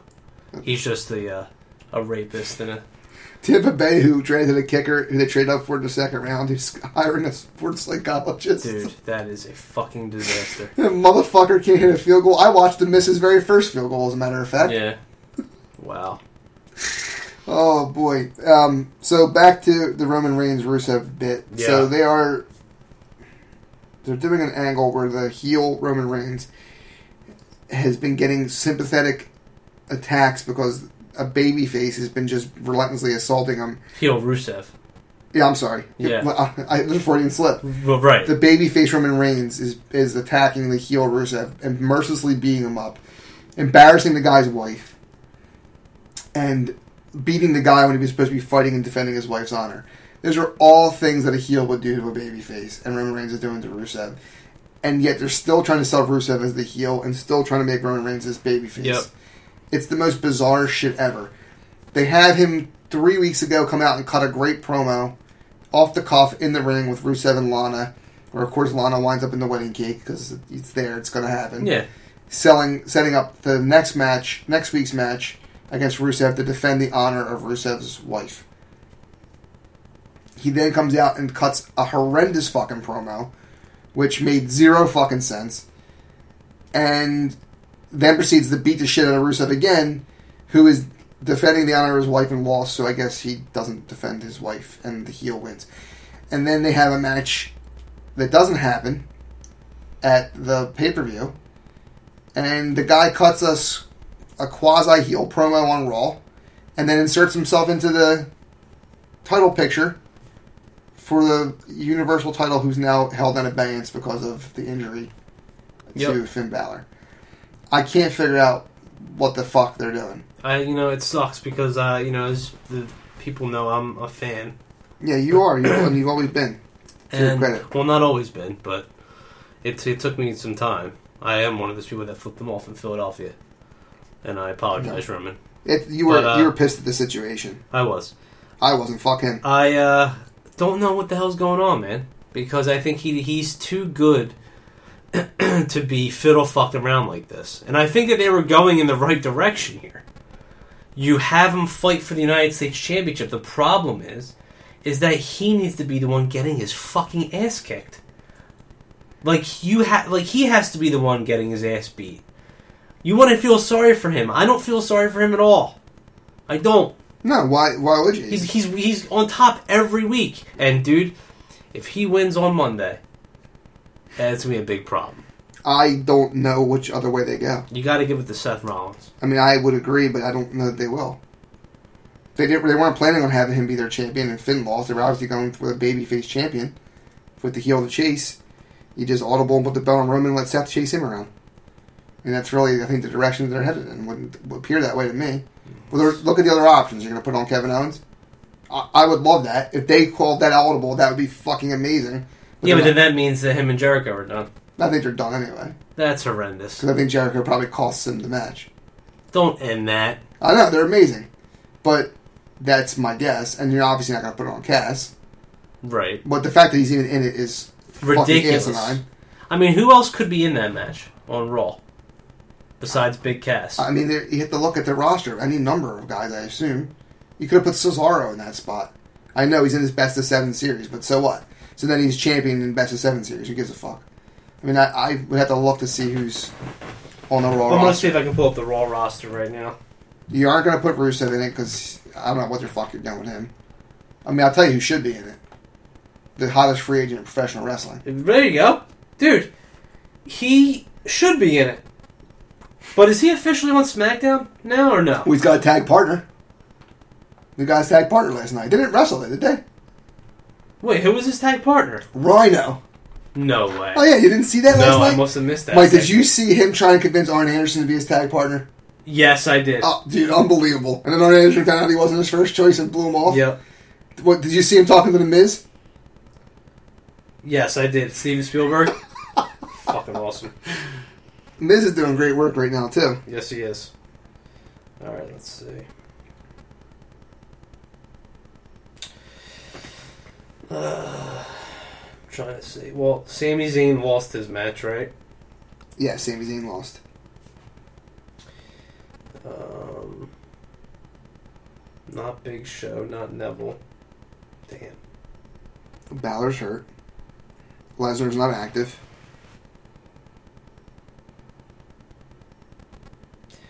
All right, so yeah, Heath Slater.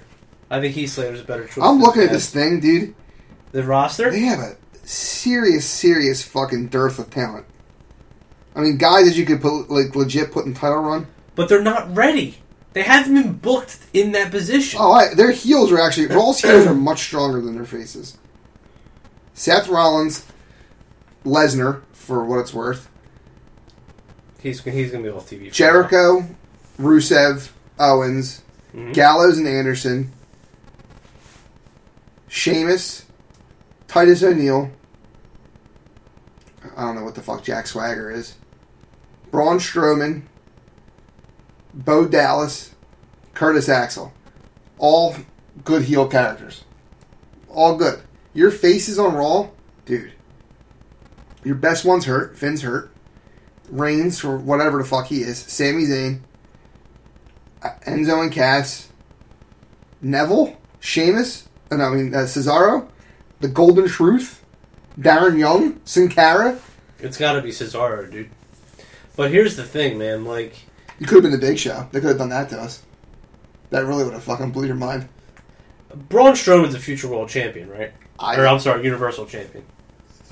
in my opinion, Yeah. fuck no. But Really? I don't. He doesn't do anything for me. I'm not a big sloppy dude. Dude, He, he hasn't seen him do anything with squash people. I don't know Exactly, what he can do. Think about it, dude. If this was 19 fucking 91, Well, if he's you're- a fucking world champion. If, if you're telling me if Vince is booking this, oh yeah, he's gonna be he's gonna be world champion. What what the fuck was that pre-match promo this week? dude, I don't know. Was that their was that their LGBT?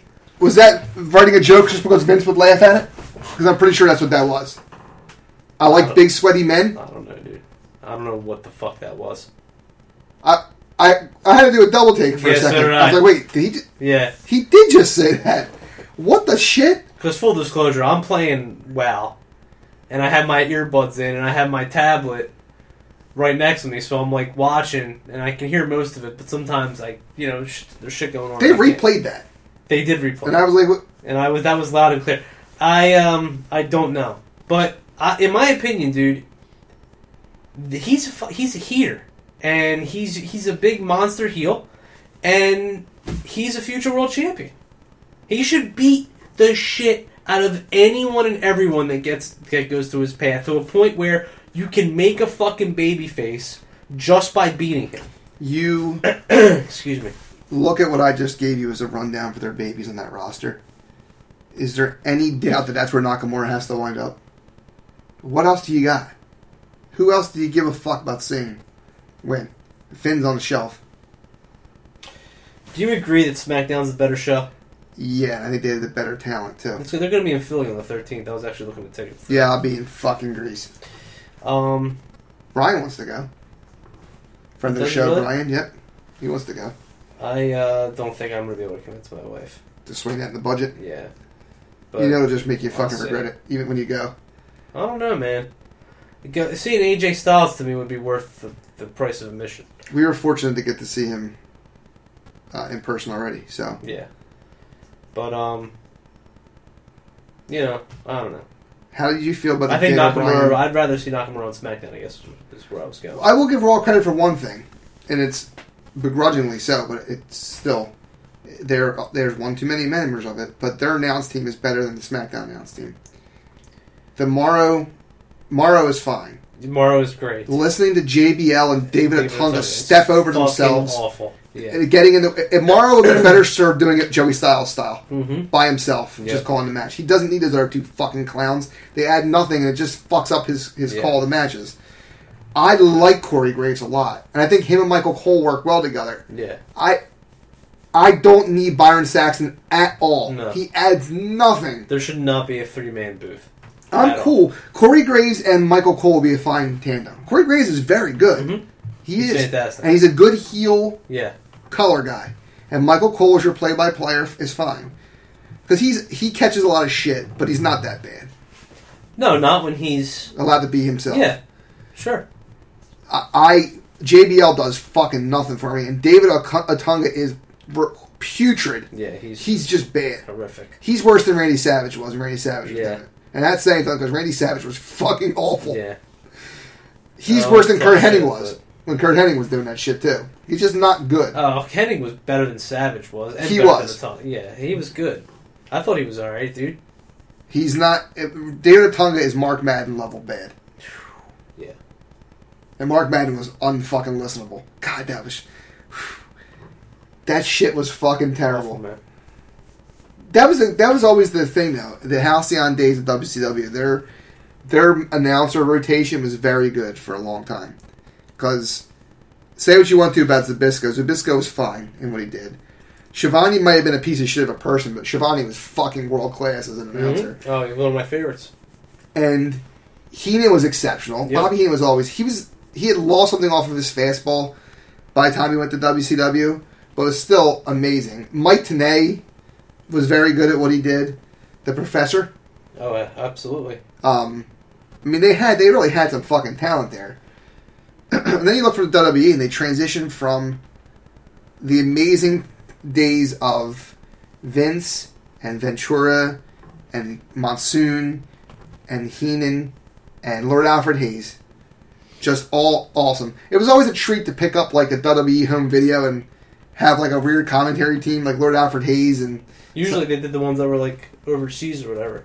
Yeah, where like uh, it was completely taped, and they were just you Yeah. could tell they were doing the the play by play after it was already done, but they were talking Right. about it. But it was fu- those were great, and then you transitioned from that. You had a little bit of a rough patch when Vince was doing it by himself and would bring in like the old retired wrestler of the week like Savage, which was not Roddy Piper. so good. Oh, I love Piper too, but boy, uh, the best part about Piper was he was Yeah. having no shit. You you can't call Tony Atlas Saba Simba. Uh, that was that's a great moment in the history of WWF. Piper was completely incensed that they were trying to do that to him, but uh, he was he was able to catch lightning in the bottle, and Jim Ross and Jerry King Lawler were legendary. I mean, that was just perfect. And Michael Cole was always going to have big shoes to fill um, doing it. He's had a you know a bumpy road, but the three man announce booth is tough to pull off, and they don't have the fucking guys to do it. It doesn't work. I just don't think it works. Yeah, I mean, it's not conducive to what you're watching. It Was there takes away anything- from it. Was there anything better than in the NWO's run than when Heenan would bail out of the booth when the NWO would come? Um, yeah. he would just chicken shit out of there. Yep. And Bischoff again was actually Bischoff wasn't a bad uh, commentator either. He was fine. He sold. He was a lot like Vince was. Yeah. over the top and bombastic, and was trying to pitch you the product that was there. Um, so Bischoff was, yeah, he was fine in doing what he did. Uh, I wouldn't say he was anywhere in the class of the other guys that were there, but he was he wasn't a detriment for sure. Uh, some of these guys they just keep rolling up here, just not good. And then they go to those fucking panels, and outside of Renee Young, who you can legit put on anything, and I'll watch because she's amazing. Those panels fucking suck too. Booker T is obnoxious. Jerry the King Lawler doesn't know where the fuck he is half the time, Yeah. And I, and it, I just feel bad for him because he's like the old grandpa. They don't want to get rid of. They don't have anything for him to do, Right. so he just is kind of there. Um, The, speaking uh, of, what pictures did Bob Backlund have? I don't know. Dude, he was taking fucking bumps and shit on Monday, he's man. fucking nuts. There's something wrong That's with him. crazy, man. But I, he's still employed. He, I, I don't. Yeah. Iron Sheik was not liking that, by the way. That Titus and they'll attack Bob Backlund. Was Oh, gonna, really? oh yeah, he's gonna have his, his friend Bob Backlund's back. He wasn't gonna play around like that. He also said that uh, him and Nikolai would have broke all the backs of everybody in the tag team tournament. I, uh, you mentioned the panels. I will say though that Talking Smack has been pretty. Uh, Yeah, people have really. good. I haven't. I'll be honest. I haven't watched it. I watched the first one. snippets of it. I didn't. Yeah, Right. I watched the first one, but uh, I uh, I I like that they're doing it. It's fun. It's the same vein as the Talking Dead and the Game Yeah. of Thrones after show, but they're kayfabing it, which I like a lot. Yeah, and I mean everybody's talking about last night's. Yeah, Daniel Bryan and The Miz. I mean, it's everywhere. It's made, you know, Deadspin and Kotaku and every wrestling dirt was talking about it. I mean, and it you know you know I think it was a work, but it was very very convincing, very very well done by both guys. because the Miz came off, and like it was weird because it was like, hmm, you know what, he's he's got a point, even though I kind of understand more of Daniel what Daniel Bryan was trying to say than what the Miz was trying to say. Even though, yes, longevity wise, the Miz is right. Um, This is the most insidery wrestling geeky tweet of all time the Iron Sheik tweeted, but it is fucking amazing. It made me pause and laugh out loud. The Ryan Lochte equal Iron Sheik Hacksaw Duggan 1987 class. Jesus Christ. what? For those who don't know, He's equating this to when they got they stopped got in popped. Jersey? Yeah, with the drugs. Wow. That that is unfucking believable. That's He- unreal. I'm sorry, I didn't mean to interrupt you, but goddamn it, no, it that's was fucking pretty much funny. done. You know, I, I, it was it was really convincing. It was really well done by both guys, and I'm a Miz fan, so I thought it was it was really. Daniel really Bryan well has done a very good job of being the kayfabe dick on that show. He Yeah. called out Cena, Yeah, he did. you know, for for running down indie wrestlers. Yeah. He's done a very good job in that role. I love him. I'm just happy he's willing to do all this stuff. Yeah, and there's that weird, you know, he they they were not cut. Him and the Miz are cut from different cloths, so and you you could clearly see that um that in that in that exchange between the two. Oh, I just got an Instagram follow. I'm sure this is legit. They're offering sex. They're my favorites. Uh, there's no, it's completely nothing. Oh, they're not there. Yeah, Already got rid of the account it's before you no, it huh? was no posts Oh, and no, you know, profile or anything like that. It's ridiculous. Anyway, but yeah, I mean, you could see that. You know, one guy came from this place and another guy came from this place, and they both have, even to this day, they both have different philosophies on how, you know, you should go about, I guess, wrestling or, you know, sports entertaining, whatever you want to call it. Daniel Bryan comes from legitimately one of those guys who um, fought in front of, wrestled in front of three people in a school gym, all the way up to already having a big following by the time he got to WWE, to being, for as brief as his candle burned there, one of the brightest flames they've had maybe ever. I mean, his his couple year window on top was as legendary as anybody. Um, and I don't know there's been somebody that's connected with, with the fans like Daniel Bryan since Stone Cold. I mean, that ability to have the fans eating out of the palm of your hand, Right. that's special. The Miz was, well, he had the stigma coming in because he was a reality show Mhm. guy, and then he won their their reality show. So he automatically had that because he didn't go through the indies and he didn't go through paying his dues, quote unquote, and all that funny baloney bullshit. Because frankly, fuck you. I mean, honest to God, get over yourselves. If the guy can draw and do his job well and is excellent at it, give a fuck where he Yeah, I from. just right. I agree. With, I agree with that, and I just think this is classic wrestler versus entertainer. which is sort of the way that they should have pushed it. Daniel Bryan, instead Yeah. of saying I didn't like your style, You wrestle like a coward, is what he told them. should should have said, "I'm a wrestler, you're an entertainer." Right, and that's the difference. And I think that's you know, Oh, I just got a follower too on my Instagram. Oh, you did? Yeah, but this one actually has a title. Oh. You want sex and not with anyone? Come to my site. cum. No, it's C O Oh, C O M that's E. disappointing. Yeah, that that's is disappointing. they uh, they also fucked up because you know the the OK emoji and the finger point emoji that you can use. As Yeah, yeah. They did it backwards, Oh, that is. So they really fucked up. Brittany, by the way. Oh her- yeah, I'm sure it's Her. Instagram name is Bukanov2V4T1998. So that's a legit person. I think I'm going to throw her a follower. Follow because that's good.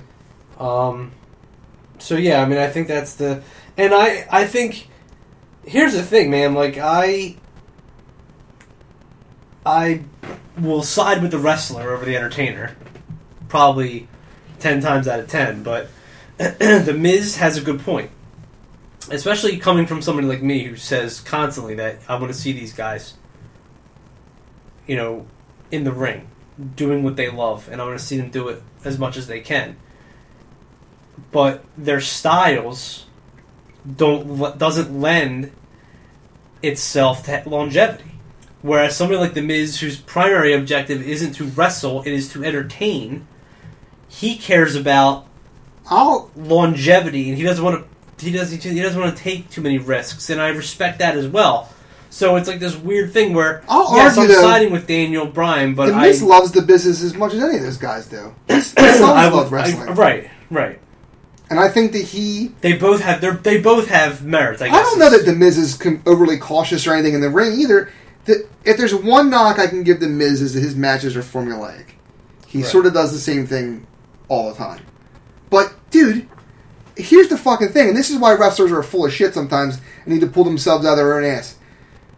Was there anybody more formulaic than fucking Ric Flair? Did he not do the same fucking Yep. move set and spots in every match? Yep. I mean, the same shit. Mhm.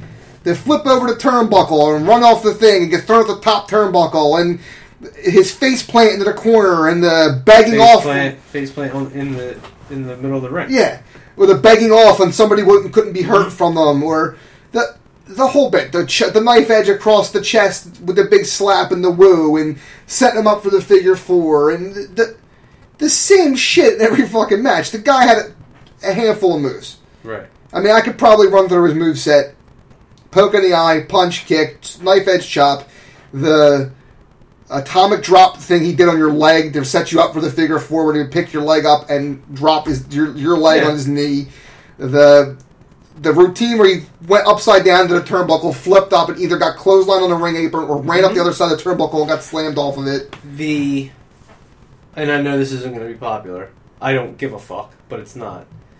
The move set argument is the most pointless argument in the history of pro wrestling. If you could tell a story and do two moves, it makes no difference. It doesn't fucking matter. People have been over, more over than Outside of Hulk most Hogan, guys. outside of Hogan, from '88 to Mm-hmm. '92, who was the most over wrestler on the planet? 88 to 92. Yeah, Uh, well, there's two guys, but the Warrior would probably be. yeah. Yeah, Uh, Savage is there too, but but he was a he was a heel. right. And I, the, there is nobody with a more limited move set than the Ultimate Warrior, and didn't make him fucking lick a difference because It the wasn't- guy told a story. But uh, you know, and I'm gonna th- I'm thinking about this now, right? Way back when, dude. I'm not. I'm not gonna argue. I'm not gonna say that those guys were more athletic, and they did more than the guys today. Guys today, dude. The ath- the wrestlers today have done. They, they've just they've taken it to a whole different level. The problem, though, is move set. If the only way that you believe you're going to get over is through your move set, you're not going to get over. There's It's the, because you, it, dude. How many amazingly talented guys are out there that aren't over? You can just off the top of my head look at no no better argument for that argument, no better case for that argument can be made than Cesaro. Correct. Nobody can work in the ring like Cesaro can. The guy's a fucking freak. hmm He's snug. It looks believable. He can do damn near anything he wants because he's so strong, and I love him. But his personality is meh, and there's just something missing from I don't know if it's booked weird, if it he doesn't connect, and that's a prime example. He's amazing in the ring. Yes. Neville is amazing in the ring. Yep. I mean, but Neville, to me, will never be more than what Neville is. He doesn't have the personality to be more than the little jack dude who can do a 450 standing. Is Kevin Owens amazing in the ring? Yes, Is Chris Jericho amazing in the ring? yes, Why are they over? because their personalities are unbelievable. And you know what? I Seth give Rollins. he's yeah he's maybe the best of all in the ring. Why is and well, you don't. Roman Reigns is, I guess, different. I think Roman Reigns does have. I think Roman Reigns is very good in the ring, but his personality He's utilized completely wrong. is is terrible. And- it's just terrible. Just like I called CM Punk abrasive, Roman Reigns is a dickhead Yeah. too, Mhm. and not He's a guy that t- is taking a lot of this r- to heart, To- to- which I don't think he, he should. to quote the immortal Hulk Hogan. He's worked himself into a shoot. Yeah, nobody who's worked. F- first of all, who? the man who uh, was responsible for ending one of my favorite websites ever. Yeah, Uh, by the way, I'm uh, not to digress too far, but I'm fucking lost during the day. Me too. I my routine in the morning when I got into work and was eat, would eat my breakfast is I would go on Deadspin, check the front page, Yep. get done Deadspin, and check Gawker's front page. Yep. I feel like I'm not getting my news. I know. And I ain't going to fucking CNN or any of that bullshit. You said news. Yeah, so what am I going to do? And I love, like, Hamno and, and all those guys. I love their reporters. It breaks my heart. Fuck you. P- Peter Thiel, catch a bucket, drink a bucket of AIDS. Hogan, emulate, like, your fucking, your your uh, colleagues in, in. Wow. But yeah, I'm I'm so livid. They could, uh, as Tony Schiavone once said, you can go to hell, Hulk Hogan. Hey, Straight to hell. all I'll say is, who was who was the first one to tell you what a fucking piece of shit Hogan was? Let me. You know what? I'm gonna make a public apology to Bobby the Brain Heenan. Oh, yeah, for years. For years, he told me as a kid hmm how much of a piece of shit Hulk Hogan was. What an egomaniac he was. he was hundred percent right. hmm That- It's. He would tell you. hmm when when he would Hogan have to be a team with somebody like Savage. How are those two egos going to survive? Yeah. Bobby Heenan's entire stable was created to fuck a Hulk. Yep. that is, that's amazing. And boy, I'll tell you what, the Heenan family never won fuck all when it came to the Ultimate Championship. Nah. They did buy the belt one time, Yeah. but he, you were always, you always believed they could. You always believed one of Ho- Heenan's guys could win the championship. Sure. The best is when he would sell his wrestlers to other managers and then act like he got over on them. hmm where he would say something bad about, you know, like an off the cuff comment about one of the other managers, and then fucking Monsoon would threaten to rat him out, and he'd act like he didn't say anything wrong. God damn it, dude! I missed that. I can go back and watch that classic Oh. shit. As a matter of fact, tonight's gonna be a nice night. Let's see what we're looking at temperature wise here at HQ Studios. It's gonna be uh, 79 degrees now, going down to the 60s. Yeah, tonight I'm probably gonna go out with a cigar when I get done eating my dinner, throw on the old network, and just watch some classic Heenan Monsoon shenanigans because I love wrestling. We obviously dedicated a big chunk of this show to it. There's nothing better than that old stuff. Just watching them play off of each other was the best. And the shit that they got away with back in those days, good Lord Almighty, uh, uh, unbelievable. Yeah, it's funny though too. Like when you talk, when you hear Meltzer talk about those those early '90s days, the stuff that I loved, and how the, everybody shits on it, including Meltzer. Um, I, I just I don't get it because I thought the late '80s, early '90s was was without that era, you don't have. Wait, Meltzer doesn't like the the rock and wrestling I, era. th- I think I remember reading something about how he said it was um, some of the worst in the history of the company, both from a financial standpoint and a product standpoint. I couldn't, and I can't speak on the financials, but I believe him. I don't. There's no reason for me not to believe him.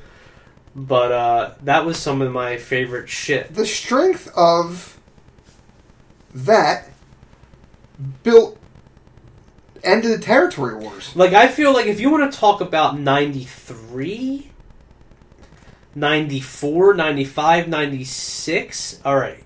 Like, yeah.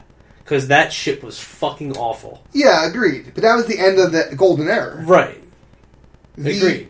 But then 88 to 92, 87 to 92, The WrestleMania era, when WrestleMania started, from that through Rock and Wrestling. I mean, Rock and Wrestling was before WrestleMania, but that MTV collaboration, Saturday Night NBC collaboration, made Vince so strong that he put everyone short of Turner's company out Yeah. of business. Yeah. So how could you not look at that and go, that was the most successful? I mean, they fucking destroyed everybody. Mhm. And were it not for WCW's implosion and the Time Warner sale, which all the other ancillary shit aside, that really is what fucked over WCW. The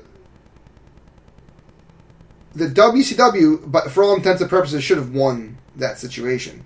But the the wrestling at that time wasn't very good.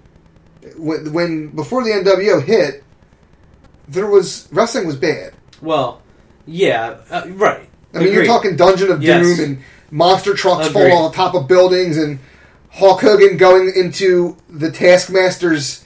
The, the land where there's no Hulkamaniacs and Yeah. just the dumbest shit. Yeah. ever. And then on the other side, you had the Goon. Yeah, it was the char- it was the it was the characters, quote unquote. You know, Every, just- everybody had an occupation. Yeah, yeah. You the know? garbage wrestling Yeah. fucking guy. and- Yeah. I mean, it just, dude, still the, the greatest character occupation of all time, outside of Duke the Dumpster Droese, which was the Trash Man wrestler, the fucking Repo Man. Yeah, even though Repo was before. I mean, Repo was in like the 90, 91, Yeah. 92. Um, well, no, he was the 92, Well, 93. he was in before that too because he was he was the member of one of the best tag teams of all time. But Who? oh, I'm sorry, it's true. That's correct. Compl- completely mean? different team. That's true. However- kayfabe only here, dude. A, re- a repo a, a repo man who also repossessed wrestlers. Yes, which is fucking just amazing. a fucking Jobbers. amazing. Yeah, he would Yeah. repossess you. That's the fucking greatest. Yeah. That and a wrestling IRS accountant was Yup. just fucking awesome. Yeah. You just that kind of shit was the best. But for everybody that's great like those two, you have a dozen. Just what the fuck was Bastion Booger? Um, I, I'm not gonna say it because he could listen to this podcast. he probably is listening. Um, I don't speak ill of the. Uh, I mean, this is also the company that brought you the one man gang who was a 1980s punk gang member and then had him be reborn when the Doctor Style Slick acquired his services as a jive talking, kufi wearing, pro Africa wrestler. yeah, I. Uh, but that worked. I mean, like I always liked. See, but that again, that falls into my favorite era. Like Could you imagine outside of the Attitude Era, if, that was my favorite. if that happened today with the internet and everything else? dude. Could you imagine the outrage culture if the slick? First of all, he was built. He was built from deepest, darkest Africa. Bro, Kam- could you imagine Kamala? and we mentioned Saba Simba earlier, dude. Could you? Dude, Kamala being the the savage black guy that had to have a Dude, he was manager a tell. Ugandan cannibal. Yeah, he had to have a manager tell him how to pin somebody. He wasn't smart enough to know how to pin. That was the best. God damn it! I love wrestling. He was from Georgia, Well, no, he wasn't. I think. He was from Uganda, the Ugandan giant. The guy, the guy painted tribal tattoos on his giant tits and stomach. Mhm. I mean, that's just fucking awesome. Dude, he came out with a fucking spear and a shield and some fucking mask. That's fucking disgrace. He wrestled in a fucking grass skirt. He did. Uh, it was like a um. It was unfucking It, believable. wa- it was like he had tights on, but it was like yeah, it was like a like a loincloth or some shit. I don't know. It was dude, just fucking horrendous. You could. There, people would shit. They They, wouldn't know no what to shit. do. And rightfully, they should have shit back then. Oh my god, it was fucking amazing. You just Yeah. can't. You can't get away with that shit now. I mean, he they legit turned a giant fat white guy and made him a shucking and jiving. They did, but you know what? He was like, but that was the that was also the early '90s though that I liked. You know, and I was a kid, and I'm speaking as my you know No, you ten year old self. I You- didn't you fucking didn't get know that subtext about, as a kid. No, nah, dude. I looked at that and was like, "That what the fuck? I don't. I'm looking at that. I'm like, this is the fucking one man gang. Yeah, what's going on?" But I didn't think like I didn't associate being a shit kicking redneck biker and then turning over like Coming out with a first of all, they had Yeah, tribal black people in the inner city. I, I don't know why. they did with like the burning fucking yeah, well, the, the Barrel, the barrel the of trash burning. yeah the tra- right just terrible. You had a tribal group of tribal black people do a tribal dance around this barrel until Slick came out with a fucking boombox and played this jive music that the one man gang came out and cut a promo for. Yeah. I mean, what in the fuck? I don't know. The best. The one man gang's in the fucking news today. Yes. yesterday, really. Yes. For, for the record, man lost everything He did. It's terrible. And the Louisiana floods. So, and George Gray, who is his real name, actually, sorry, one man gang, kayfabe only. yes, Um, apparently, his hearing people that his colleagues and his peers talk about him was a, a stand-up guy, like a really, really good guy. Now, have I ever met one man gang? No, but he lost his family home of 25 years in central Louisiana with four foot of water inside of it. it's Unfortunately, awful. just fucking awful. Unfortunately, I wasn't there to do a 747 splash and send that water back up the street crying for its mama. Wait, please tell me that that is a legitimate fucking quote. I'm reading his GoFundMe page right he now. He referenced the 747. Oh yeah, That is fucking everything. That is everything. He threatened to do a 747 into the floodwaters. Is that what that was? Yes, and send the floodwaters crying back to its mama. He wasn't there. He was in Georgia doing a meet and greet and signing. However, his son was house sitting and was able to save his eight cats, two dogs, and a lizard. Everything else his wife and he ever owned was ruined. The beds, couches, appliances, electronics, clothes, and basically everything. Wait, did you say eight cats? Yeah, eight cats, two dogs, and a lizard. Dude, that's a fucking that's a goddamn zoo, dude. That's a Like- fucking zoo. Like most in our area, FEMA had declared the neighborhood a no flood zone, and like most, we didn't have flood insurance. Our home insurance said they cover zero of the damages. Any help that you can give to get back on their fees. As of right now, they've raised uh, forty one hundred dollars of the twenty grand he's trying to raise. Twenty or fifty? It's twenty k on GoFundMe. Um, just what he has there, but I'd love to see him get that funded because Fuck yeah, man. Dude, he referenced the 747. That's worth a thousand dollars in and of it, just that alone. I, I that's unbelievable. Shout out to the seven forty seven. It's near and dear to our hearts. Shout out to the 747. It is near and dear to our hearts. Shout out to um, John. Uh, if they're not listed as being in the flood zone, yet they had four foot of water. Mhm. Do we really need to stop? Like, is there really a conversation about climate change anymore? Can we can we stop? Can this be over? Uh, well, please. dude. I mean, we could spend an entire fucking an entire show on that. Dude, And hi, I'm the one man gang, aka Akeem, aka George Gray. He threw the Akeem in there. wait, what? Yeah, I don't know what that is. I don't know what that means. I don't know what anything you just said even means. The one man gang, great wrestler. 747 was his finisher. Akeem, great wrestler, Also, great tag wrestler. great tag wrestler. The Twin Towers. That's correct. With Mhm. J- Big Balls fan. correct. There's a picture of him standing in front of his house. It's heartbreaking. He's enormous, by the way. yeah, dude. That's a that's a big boy there. Yep. That's a big boy, and that's fucking terrible. That his entire life was just destroyed. Um, but yeah, that, so much of these wrestlers that are were the older generation just don't have much, and they still go out to the meet and greets and still care about the fans.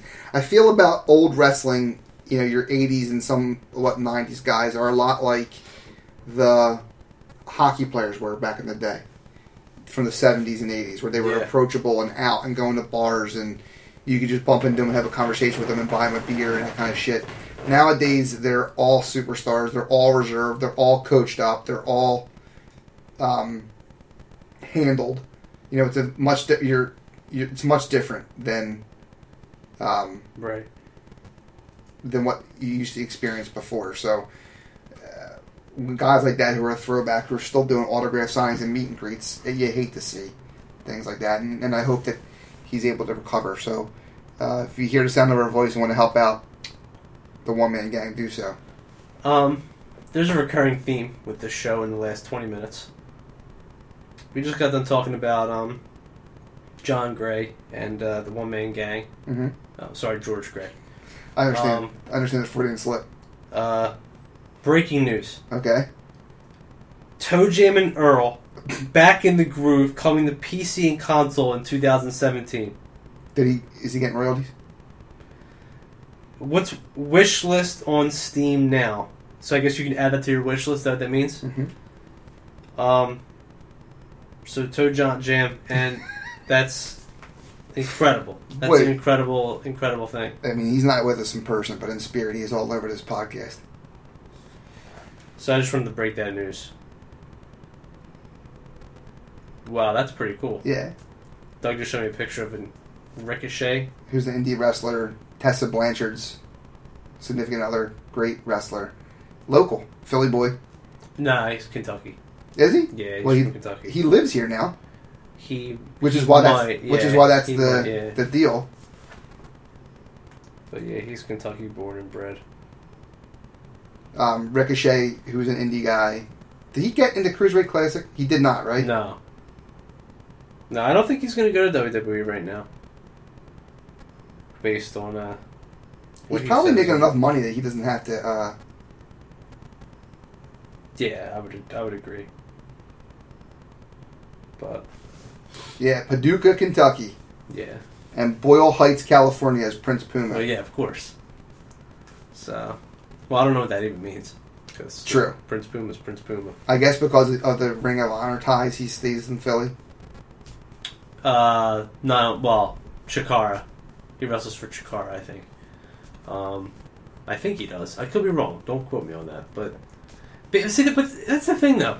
Philadelphia is a fantastic location for an independent wrestler because yeah. you're so close to all these other independent promotions from all up and down the East Coast. It's more livable, affordable than New York. But you're a stone's throw from New York. You're close to Baltimore. You're close to D.C. You're close to Virginia. You're close to uh, Pittsburgh, within driving distance. You're anything up and down this northeast corridor right there. It's within you know a few hour drive. You're in good shape. The shore.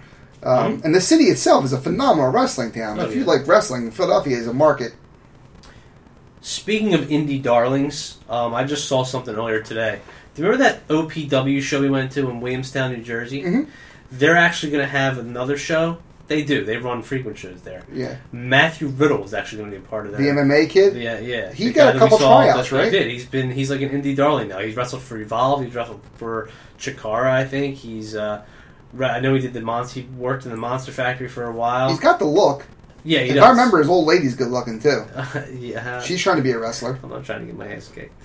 Um, hey, I gave her a compliment. Nothing to you be did, upset you about. did. Uh, so yeah, I thought that was pretty cool. It's He don't want none of this. for, I'll uh, come out of retirement. He doesn't want none of that. yeah, Williamstown, uh, Williamstown, uh, my hometown. So it's pretty cool to see that even Williamstown's involved in uh, independent wrestling. Yeah, I hope he blows up because I can look at you and say we watched him wrestle in a fucking We garage. Did. We did. I mean, that's really what that thing is. Yeah, oh, yeah, It's like a, it's like a hangar yeah. with no. uh And I believe we went in the winter and there was no air, no heat. And it was fucking freezing in there. Yeah. But yeah, you like when things like that happen. I Sure. mean, I would have loved to have been able to say I saw Daniel Bryan back when he was wrestling. Yeah, no question. we we went to something called the ECWA, which is an old Delaware-based uh, wrestling promotion that does frequent shows in Woodbury, which is near Mike and I. Yep. And they do a tournament thing every year where they have sort of like their uh, king of the trios, but Yeah, it's like nah, it's like uh, it's that eight. What the hell? I forget what they call it. It's like eight guys, and they, it's like the eights in the name. I'm sorry, man. I'm I'm fucking drawing. they're Super. Eight or something like that. Something. It's like something like and that. And Daniel yeah. Bryan, when he was still a young indie darling, won it. And I would have loved to have been able to go to Woodbury and watch Daniel Bryan fucking wrestle. He fought. Um. Oh wait, I don't know if he won. I think Low Ki won. Is that who beat him? Yeah, it was him- it was Super Da- Eight. It was Bryan Danielson versus Low Ki, It's actually got its own wiki page. and I think Low Ki uh, beat him. I could be wrong. Ace Darling won the first one in 1997. Okay. Low Ki won in 2001. Yeah, Daniel Bryan never won. Uh, Ace Darling, Lance Diamond, Steve Bradley, Christopher Daniels, Wow. Low Ki, Donovan Morgan, Paul London, Wow. Christopher Daniels again, Petey Williams, who's another Nice. indie Yep. wrestler guy, Mhm. Davey Richards, Mm-hmm. Jerry Lynn. Dude, listen to this. Aiden Chambers, Nick Logan, Austin Creed, Yep. Who WWE fans may know better as Xavier Woods. Yep. Um, I'm sorry. Yeah, the completely Xavier different Woods. person. Yep. Tommaso Ciampa, There you go. Papadon, Uh, the Greek god Papadon. He's an indie darling. Damian Dragon, Matt Cross, Jason Kincaid, Matt and Matt Cross is he son of Havoc? he has his own wiki I'm sorry. Is that Matt Cross? I mean, kayfabe only. Matt Cross is Matthew Capiccioni Yeah, I think. Oh, maybe not. from Brecksville, Ohio. Yes, son of Havoc. Yeah, son of Havoc and Lucha The Underground. 18th Amendment, by the way, is another one of his ring names. M Dog, Matt Cross, Son of Havoc, Spartan 3000 BC, I don't know what you're talking about. I just know Matt Cross. and the Super. Raptor. hmm Dude, first of all, they, they say he's 5'7", 177. Yeah, I believe it. Look at this fucking dude. hmm There's not an ounce of fat. That guy's a jack beast. Dude. And Son of Havoc is actually really good on Lucha Underground. He uh, wrestles for Lucha Underground, correct? Mhm. And Wrestling Society X and Chikara and Ring of Honor and Yep. etc. etc. Um, and then somebody named Napalm Bomb won the 2016 Super. He wrestled. We saw him wrestle. Is he a tag guy? He was in. He. I, I don't want to fuck this up because I don't know. I'm not. I, I've seen snippets on social media and stuff, but I don't know if Napalm Bomb is on Black Wall Street or not. But Black Wall Street is like this indie stable from like. I want to say I saw the first time I saw them was on an ad for like an MCW, which is like a Maryland-based production uh, promotion. But and I don't is he on Black Wall? Is he a part of Black Wall Street or no? I don't think so. Okay, so but he does wrestle for MCW, or he did. Yes. Um, and we saw Napalm Bomb at an ECWA show, the one and only show that we went to. He was there. He was I the actually went to another one. Was there? Oh, okay. I gone he to the might have second been, he might have been there as well. I saw Renee Michelle wrestle at the second one. It was very good. And we saw Tessa Blanchard at ours. We did see Tessa Blanchard. She was there. Yep. um, you were correct, by the way. Low Ki did beat. You did not beat Daniel Bryan, however, Oh, I'm sorry. The American Dragon. He beat the American. Dragon. That's correct. in the finals. Uh, but dude, as I'm, as I'm looking through some of these older ones, there are, I mean, there are names on this thing. Yeah, no Billy, shit. Billy Kidman was in it. Uh, Mike Quackenbush, for for those of you who follow, Yep. Chikara. you know, wrestling. Ace Darling, Matt Hardy, Christopher Daniels, who's all over this fucking thing. hmm Uh, Shark Boy. Nice. I'm just rolling through, but I mean, Spanky. Again, American Dragon. American Dragon lost to Low Ki in 2002. Amazing Red. AJ Styles. AJ Styles lost the Super 8 to Donovan Morgan. Jamie Noble wrestled in it. Now I don't think these were all in Woodbury. No, no, no. They This, do travel. it, I can tell you where they were. I would be really pissed off if they wrestled in Woodbury and AJ and we missed all these fucking people. Wilmington, Delaware. Wilmington. These are, look like That's they're still all in Wilmington. close. Newport. Newport. I know it is. Newport, Delaware. Wilmington, Wilmington, Wilmington. I wonder if they ever had one not in Delaware. Newark, Newark, Newark, Newark, Newark, Newark. Voorhees, New Jersey, in 2011. Tommaso Ciampa beat Adam Cole in the final. Voorhees? match. Yep. And Austin Wow. Aries was in that card too. wow. Sammy Callahan was in that card. Jesus. Rich Swann was on that card.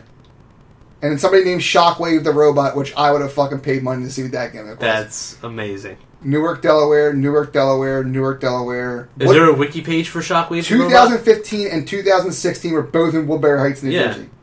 And 2015 was Corey Hollis, BJ Hancock, Sean Carr, Napalm Bomb, Jackson James, Breaker Moran, who we also saw wrestle before. We did. He's, like their he's Tommy like- Dreamer. Yeah, analog. he is. Jason Kincaid and Kai Katana. So we're saying these names now. Not a lot of them are registering. We saw Kai Katana wrestle at the Monster Factory. these will be.